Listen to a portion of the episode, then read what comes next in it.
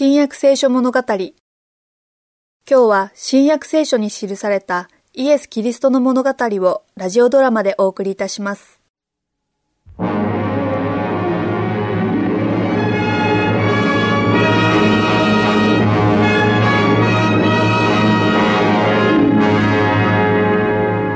馬車で旅をするのも若い時のように楽ではないね。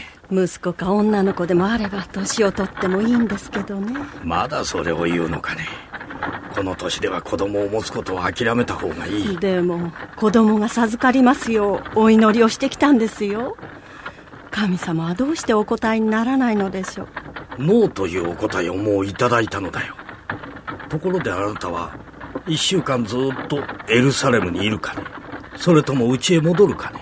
家へ戻って夫であるあなたの最大の名誉のお姿が見られないなんて嫌ですよ。金の鉱山でお勤めをする役に選ばれるのは名誉なことだ。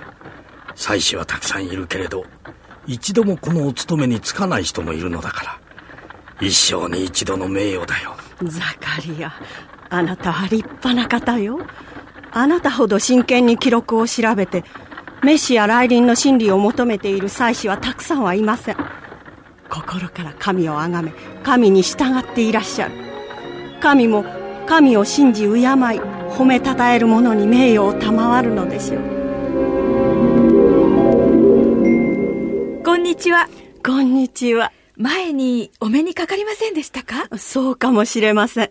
私の夫はお勤めをしている祭司ですから。ザカリア祭司様があなたのご主人ですか？さようでございます。お目にかかれてよかった。ザカリア様は一番真面目で立派な祭司様のお一人ですものね。それはどうも。一つお尋ねしてもよろしいかしら。前から知りたいと思っていたことなの。なんなりと。金の鉱壇が聖所の中にあるわけですね。至聖所に向かい合っているのですか？いろいろな儀式の間、そこではどんなことをしているのかしら。この度は夫がお勤めをしていますが、まずお勤めの祭司が2人を選びます。1人は燃え尽きた炭の燃え殻を取り除く役目で、もう1人は真っ赤になった置き火を金の鉱壇にくべる役目です。やがて2人は退きます。そこで祭司は香を焚きます。そうしながらお祈りを捧げるのです。おー、神よ。我らはこの耳で、あなたがかつてどれほど大いなる救いをなされたかを聞きました。あなたは我らの王です。あなたを誇りとし、皆をたたえます。どうかこの祈りをお聞き届けください。我らは罪人です。約束のメシアをお使わしになって、人々の罪を洗い清め、この地上を悪の力からお救いください。おー、神よ。お前は誰だ？ここは恐れ多い聖女だぞ。知らないのか？恐れるな、ザカリアよ。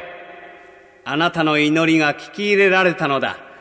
あなたの妻エリサベツは男の子を産むであろう。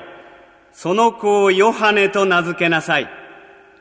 彼は主の御前に大いなるものとなり、ブドウ酒や強い酒を一切飲まず、彼はエリヤの霊と力とをもってメシアに先立って行き、整えられた民を主に備えるであろう。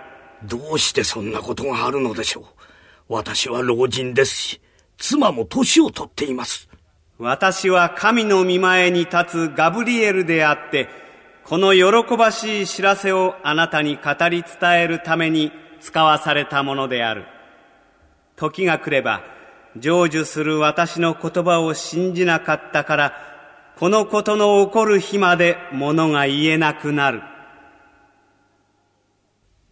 ご主人は香を焚くのに時間がかかりすぎてはいませんか？もしや夫にそれだけの資格がなくて、神のお怒りに触れたのでは。あ、出てこられましたよ。ご覧なさい、あのお顔。尊い方の御前におられたように輝いて。手を動かしていらっしゃいますよ。口が聞けないって知らせていらっしゃるんですわ。ザカリア、本当です。子供ができるんです。わかりますよ。あなたは物が言えないけど、どんなに喜んでいらっしゃるか、あなたの目とお顔を見ればわかります。神にはおできにならないことは何もないのです。もうあと12週間で息子が生まれるのよ。その子は聖霊に満たされて大いなるものになります。あら、どうしたの？扉を指さして。わかりました、誰か来てるのね。行ってみます。こんにちは、エリザベツ。マリア、よく来たのね。本当に久しぶり。エリザベツ、あなた赤ちゃんができるのね。ザカリアと一緒に長年子供が授かりますようにお祈りしてきたの。神様はそれをお聞き届けになって、ガブリエル天使様がザカリアのところへ知らせに来てくださったのです。天使のガブリエル様ですって？私のところへもおいでになって男の子が生まれるとおっしゃいました。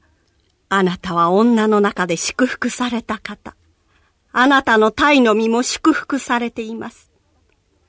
主の母上が私のところへ来てくださるとはなんという光栄でしょう。私の魂は主をあがめ、私の霊は救い主なる神をたたえま